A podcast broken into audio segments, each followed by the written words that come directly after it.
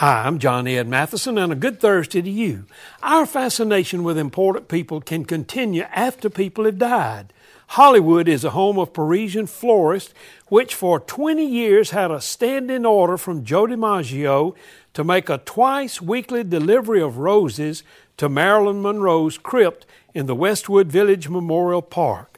I've heard that one wealthy person was so enthralled that he bought the crypt above Marilyn Monroe so that he could be buried face down looking at her. I also understand that Hugh Hefner bought the tomb next to hers.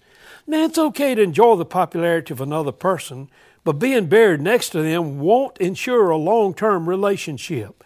Being sure that you and the celebrity are both Christians ensures that you will spend eternity together because Jesus has already paid the cost for that to happen. All you have to do is receive His grace.